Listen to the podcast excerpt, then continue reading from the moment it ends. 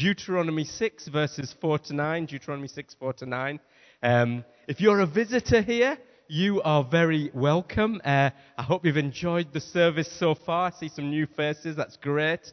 Over the last few weeks, just to kind of keep you in the picture, um, we've been uh, moving through a new sermon series um, called Life to the Full. That sounds enticing, doesn't it? Um, Jesus declared emphatically that he was the way, the truth, and the life. That's what we share on Alpha week one. He said that I am the resurrection and the life. His promise to us, Jubilee, is that he has come so that we might have life in all abundance, life to the full. And you know what? These are big claims, aren't they?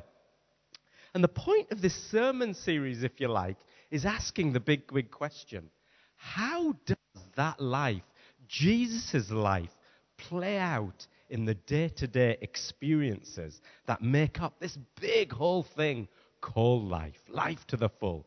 And so that's what we've been doing over the last few weeks, looking at different areas. And so this morning, we're going to be uh, looking at how Jesus wants to shape, wants to be central in the whole area of parenting.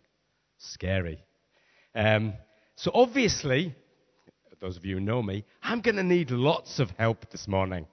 Um, and so, therefore, I'm going to be tag teaming, hence this microphone, um, uh, with my wife Charlotte, as well as our good friend Angela. Uh, both of us at very different stages uh, in terms of parenting. And our aim, really, this morning, hear this, our aim, really, this morning is to encourage you as parents, as well as the whole church, uh, so the nurturing of our little ones into giant ones, biblically, is a whole church activity, isn't it? So this morning we want to encourage you this morning that perseverance, that faith in Jesus, that having a biblical vision for parenting pays off in the life of your kids, my kids, our kids. That's where we're going this morning, okay? Um, so now, I know there'll be lots of scenarios of parenting in this room. Um, parents of little ones, parents of medium ones, parents of extremely tall ones, uh, single moms, single dads, stepchildren, adopted children, different cultures and ethnic backgrounds uh, in this church. Some kids going on with God, some might not be going on with God. Some of you might be married to believers, some of you might not be married to uh, unbelieving spouses. Whole range of upbringings, too. There'll be some people here who don't have children and that can be really difficult uh, and painful to live with. We want you, we, we, we, we know that. We know that. I love the fact that this church is really a church for everyone. And whatever situation you are, you're in, as a church, we stand with you. So let's kick off. I'm going to hand over to Charlotte uh, for the first bit.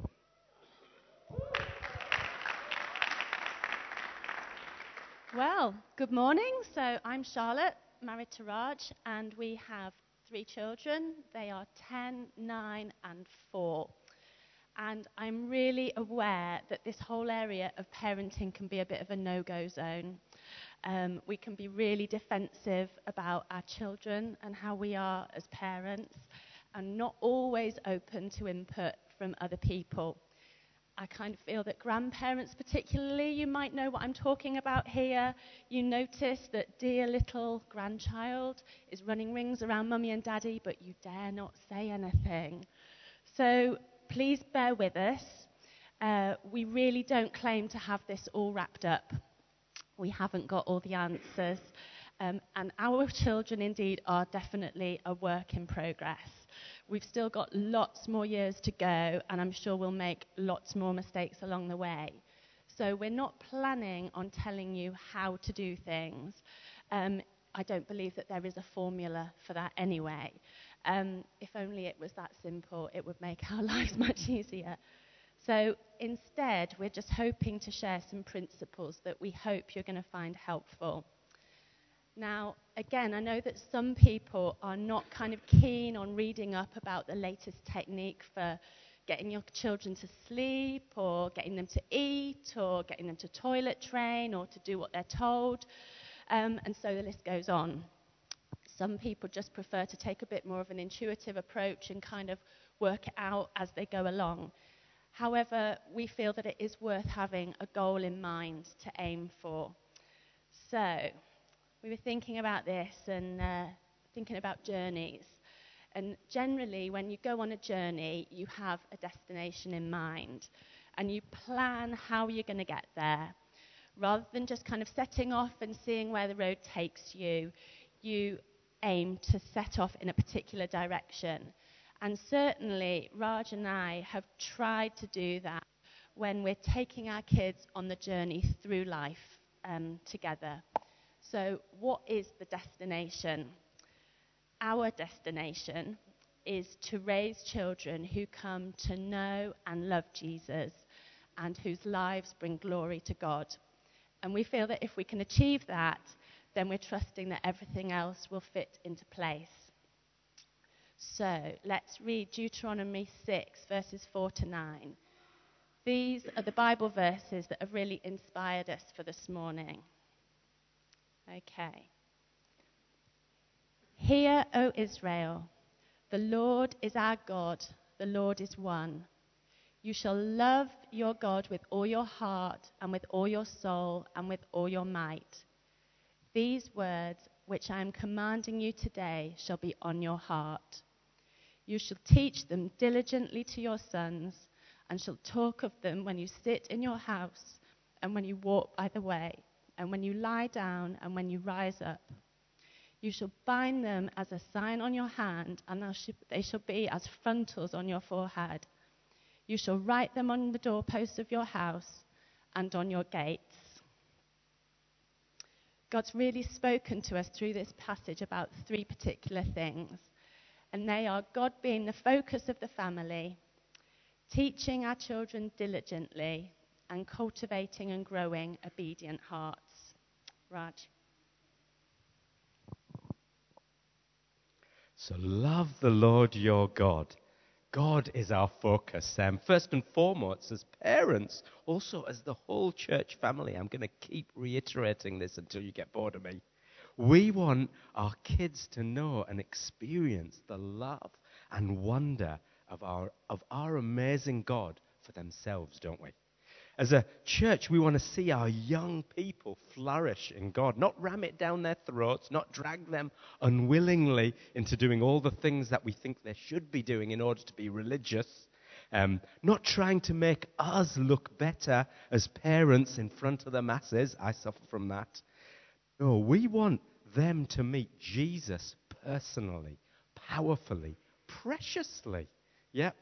And, and thinking about it, I think there are three areas that um, we particularly want to see this focus towards God grow in our kids when I was thinking about this and praying about this.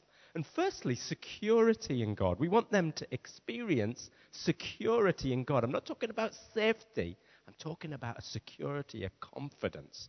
We want them to know that they have a Father in heaven who, um, who is totally reliable and perfect, much better than this earthly Father. They're a, that they're a child of God in their own right. Uh, when the world is pulling them in all sorts of directions, uh, through what they watch, through what they listen to, what their friends say, what school teaches them, Facebook, Twitter, Snapchat, I don't know what the latest thing is now. We want them to experience a far more, a far deeper, more robust security that can only, only uh, come from knowing and cherishing a never changing, reliable God. Security. Secondly, the love of God. As we declare to them the cross, we want them to see it more than just a historical event or a nice little story in their book or a concept, even, but really for what it is the greatest declaration of love in action ever to all of humanity. A love that changes them. A love that brings joy and hope, even in desperate times. A love that speaks into their heart life, eternal life, security, love. And thirdly, power. Power, courage, power. We want, we want courage to rest on them that isn't dependent on how they feel or what others think, but that comes from God, His Spirit living in them. We want them to know that. Acts 2.38 says this, and Peter said to them, it's funny how you notice things in passages that you've read again and again and again, but the last bit of this really spoke to me. And Peter said to them, Repent and be baptized in the name of Jesus Christ for the forgiveness of your sins, and you'll receive the gift of the Holy Spirit. We remember that bit, don't we? For the promises for you and for your children, everyone whom God calls to himself.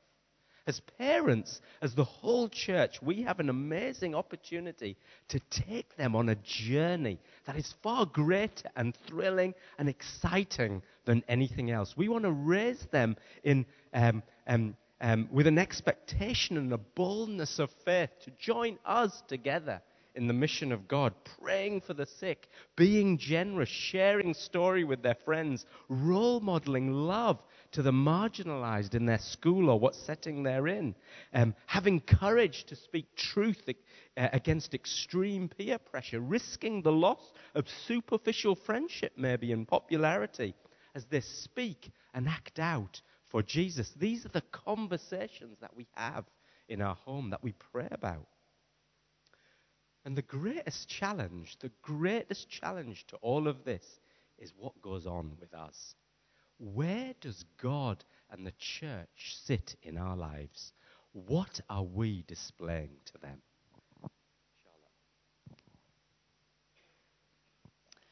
So, how do we make God the focus of our family?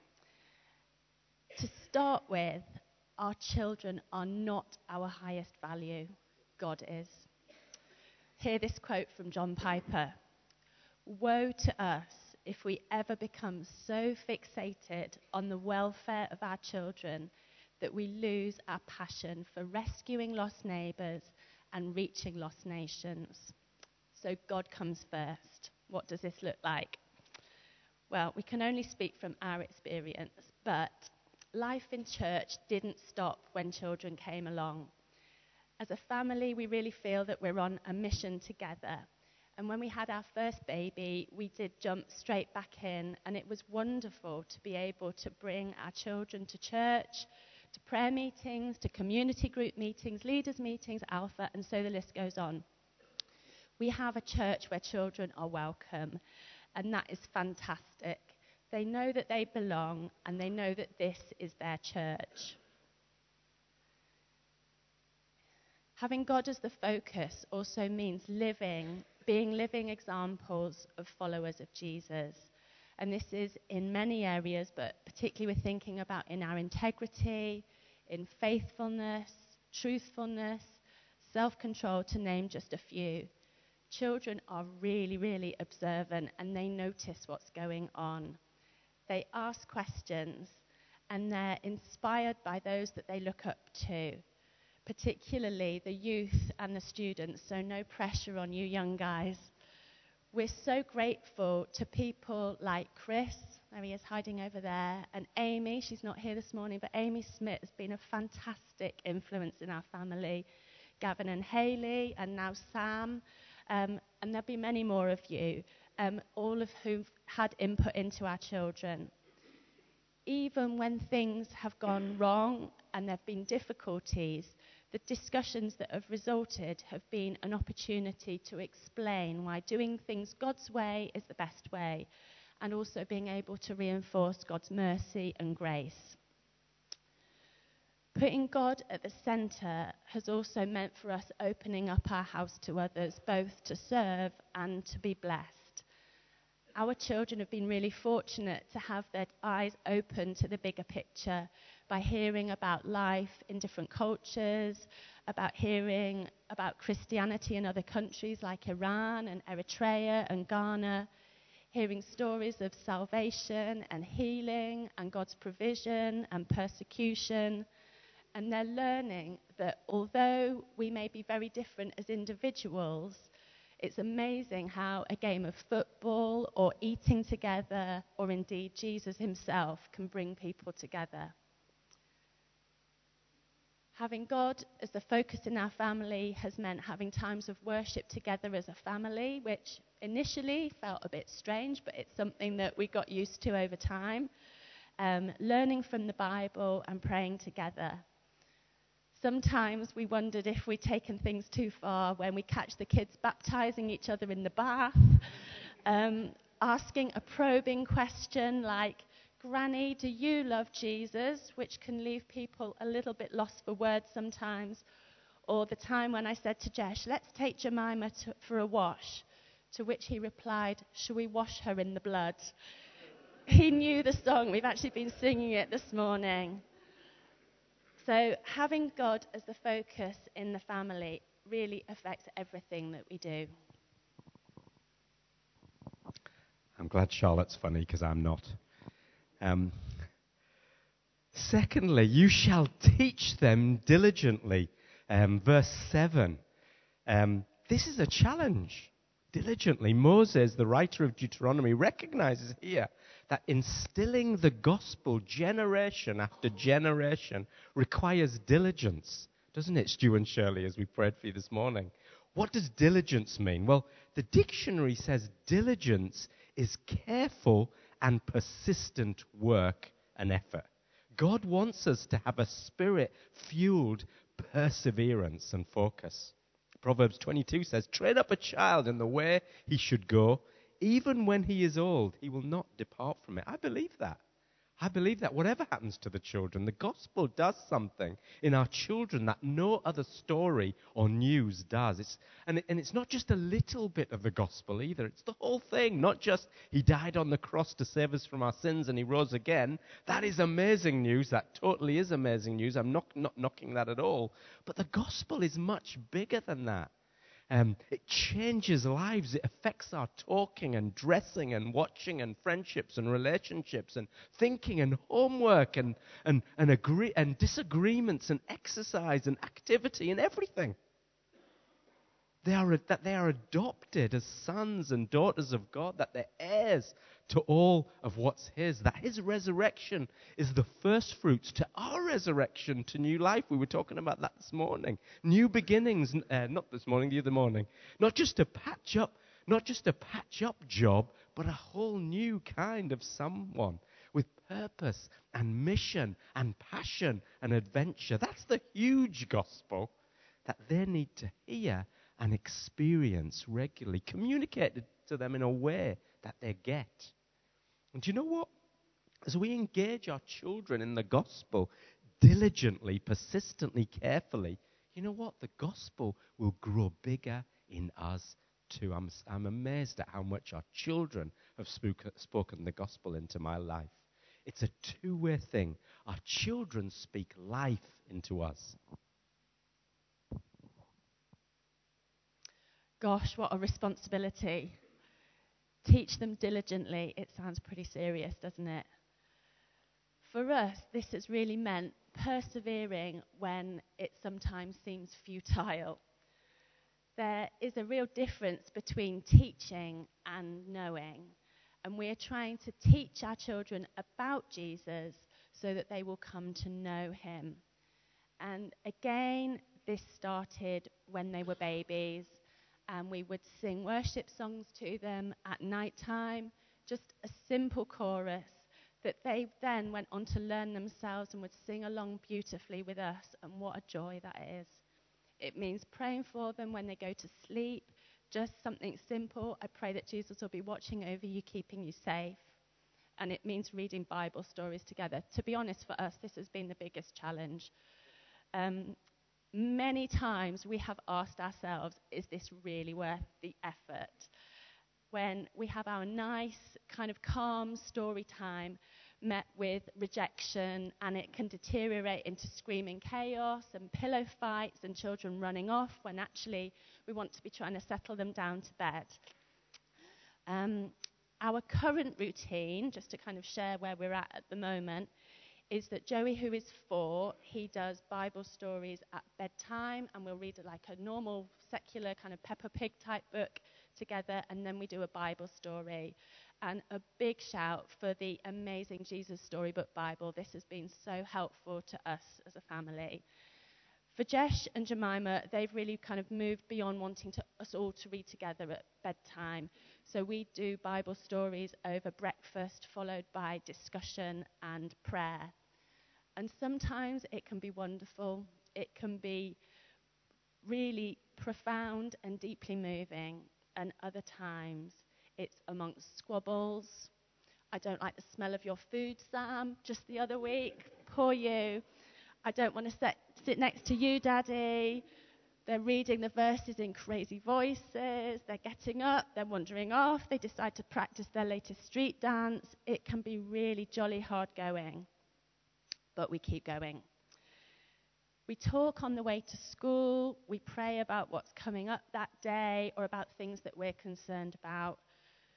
We do try to keep them involved in what we do so they know what meetings Raj is going to, they know what I'm up to, they know what's going on in the life of the church. And we do expose them to life and reflect on difficult issues. And that might be just in day to day things, it might be things that have come up through work, it might be things that are in church. Um, but we do try and talk about these things and look at it from a biblical perspective. Sometimes or often we feel like nothing is really going in, and then suddenly we'll get a glimpse of encouragement. For example, in response to someone saying that they couldn't visit their family because they couldn't afford the travel document, Jesh disappeared off and went and got the money from his piggy bank um, and gave it to them. Um, and then Joey recently, he said to me, Mummy, when I die, I'm going to be with Jesus. And then the delight on his face when I said, When I die, I'm going to be with Jesus too. And he said, oh, Mummy, you'll find me. These are the moments that keep us going. But we must remember in the end that there is a real chasm between teaching and knowing. And only God can carry our children across that chasm. So we keep praying. There shall be on your heart. That's what it says in verse 6. Um, see how verse 4 to 6 reads. It says, Hear, O Israel, the Lord our God, the Lord is one. You shall love the Lord God with all your heart and with all your soul and with all your might. These words which I am commanding you today shall be on your heart. You see, the heart is a ginormous thing uh, in the Bible, often describing the center of who we are. The heart is the springboard, if you like, to all our doing and saying and thinking and behaving. When the, when the prophet Samuel chooses to anoint the little shepherd boy, Mr. Nobody David, as God's future king, ludicrous in the eyes of many, he says, Man looks, Samuel 16, 17, 16, 7, man looks at the outward appearance, but the Lord looks at the heart. Listen, the fruit of the gospel is a life of joyful obedience flowing from a changed heart. If I can make the focus of all my discipline and nurturing the heart of Jesh and Jemima and Josiah, rather than just their outward actions and behavior, then I'm convinced that God is more likely to bear fruit in their lives. Discipline, you see, is hard going. It really is. You know that as the kids get older, um, it gets big, it gets worse. I know, but it always consoles me to remember that even God has difficult children. Think about that. Proverbs 29:17 says, "Discipline your son, and he will give you rest, and he will delight, he'll bring delight to your heart." Even more extreme is Proverbs 19:18. When I read this, I thought, "Oh, discipline your son, for there is hope. Do not set your heart on putting him to death." Parenting that lacks godly, grace-filled, loving um, discipline, um, sorry, yeah, that lacks godly, loving, grace filled discipline can bring death. Right, over to you, Charlotte, to talk about discipline. Fasten your seatbelts. A friend once said that the law is powerless to change a heart, and oh my goodness, that really, really impacted me.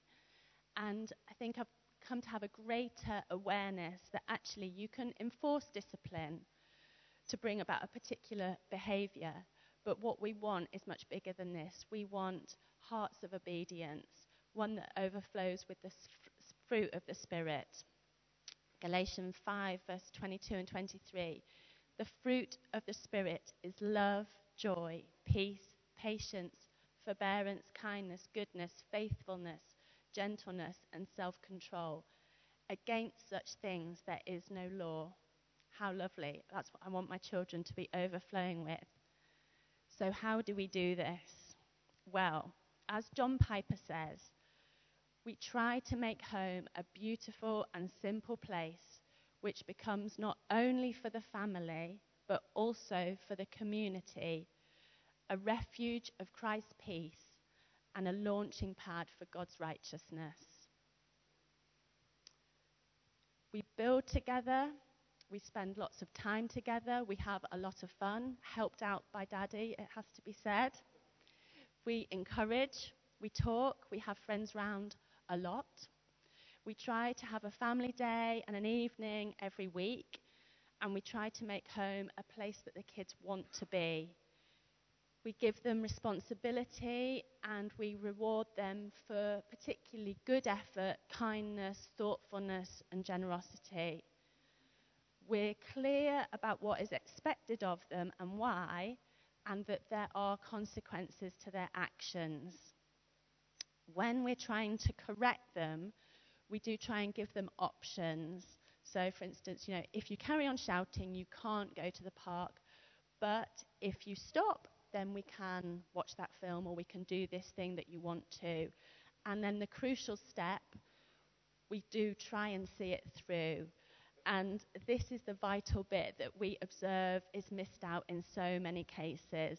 That it's easy to give the warning, but then seeing it through is really important because they need to learn that their actions will have consequences. When we and our children are confident in God and that we gladly obey God's commands for love and justice, then the beauty and worth and wisdom and love and justice of God shine out in the world. And that's what we're aiming for. You know, in those verses, it talks about writing it on the gates of your, on the doorposts of your house and on the gates. And you know, we really want our home and beyond to be a display of God's love for all to see. Well done. Thanks, Charlotte. Um, it's been a great privilege uh, being in this church uh, where we have so many different people, different stages of life, and, and really, you know, we know us. We don't, we don't get it right all the time, and, and we make lots of mistakes. And what's been a real encouragement is watching the lives of a lot of you as you have parented. And one of those couples is Jonathan and Angela. Um, and so I've just asked Angela to share a few things that we don't have any knowledge of at all at the moment, and that is the, um, the journey of teenagers.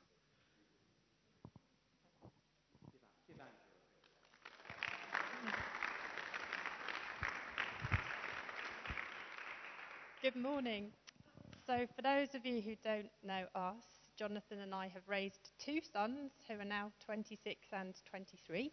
Josh, the oldest, has been married for a year and he's living and working in London, and William's the youngest and he's at university in Leeds. And I can honestly say that most of the time they were a pleasure to raise during their teenage years.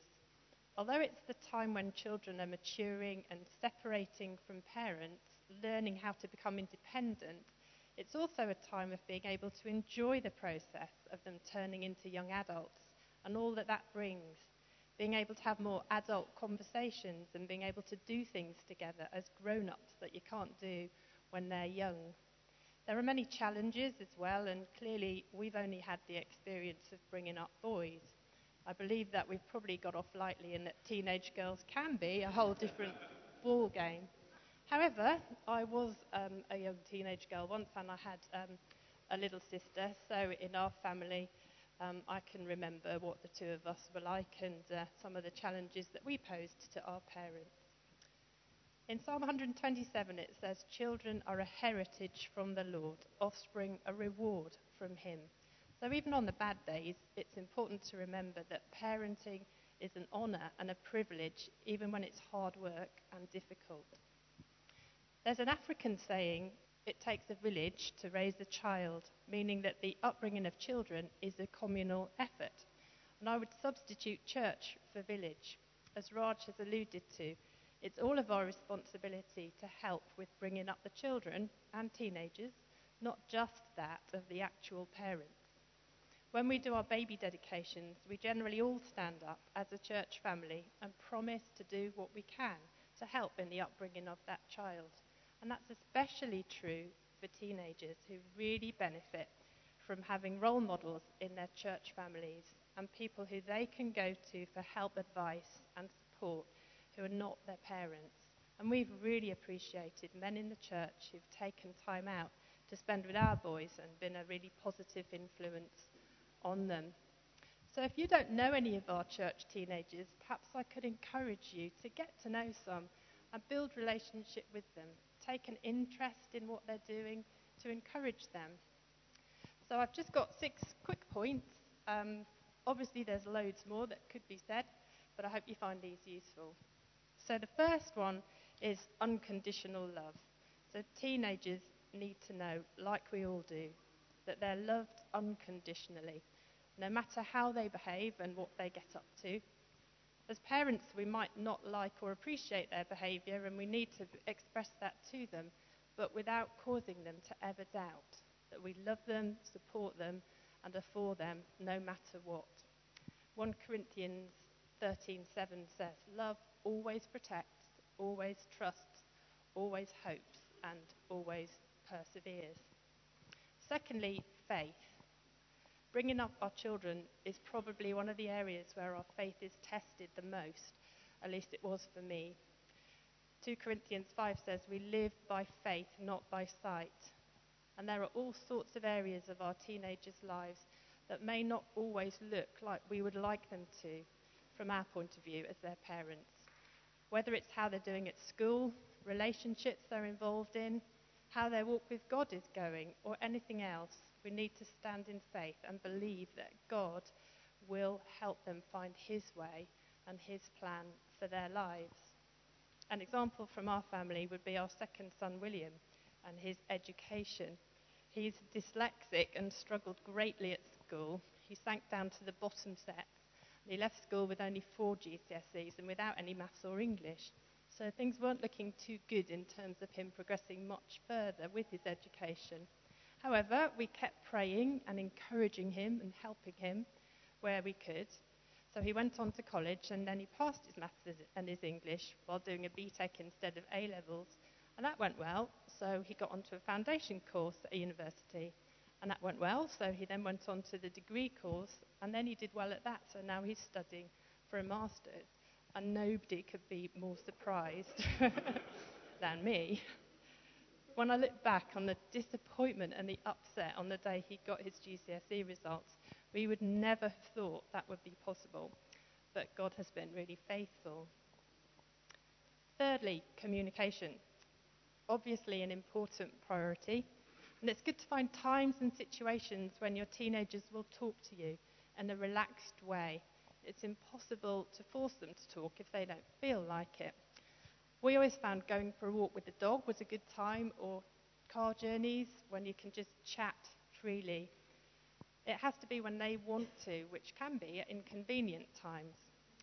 Before our boys grew up, a friend warned me that it's often at bedtime that they suddenly want to talk. And she was right. Many times I've stayed up discussing something with one of them when I'd wanted to have been asleep in bed.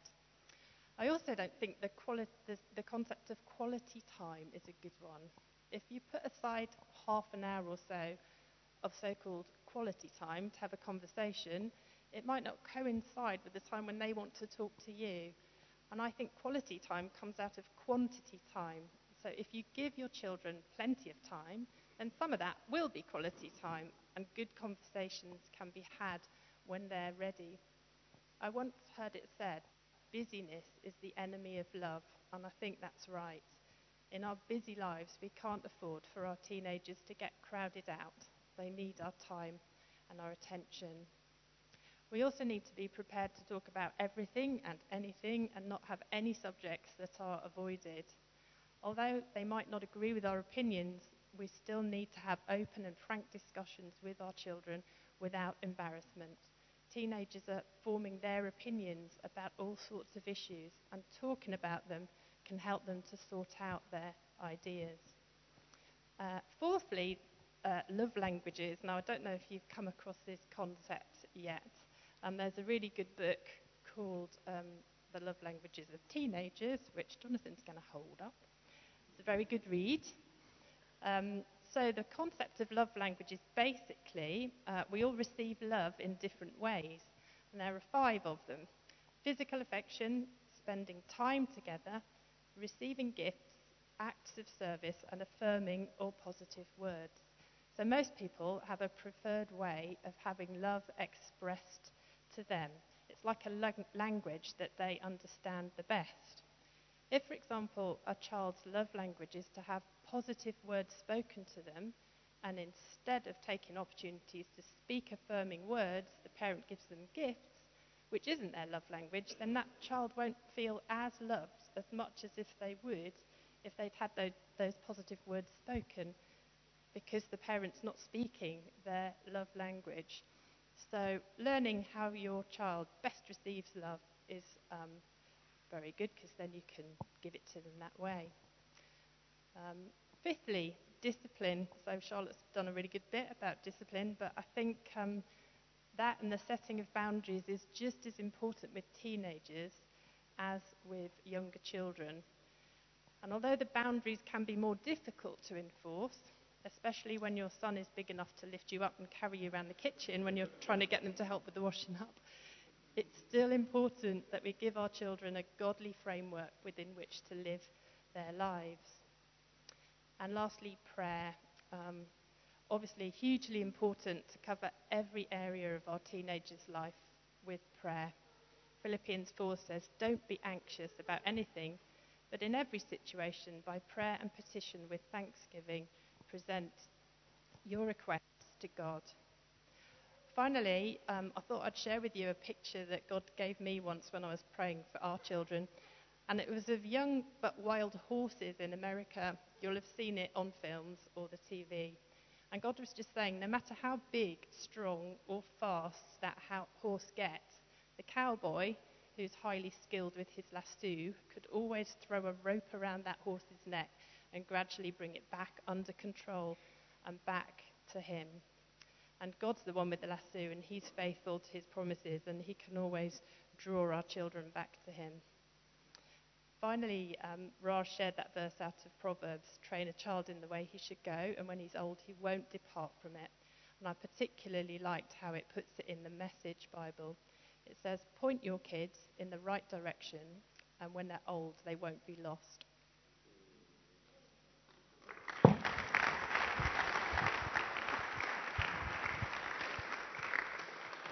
The band can come up, that'd be great.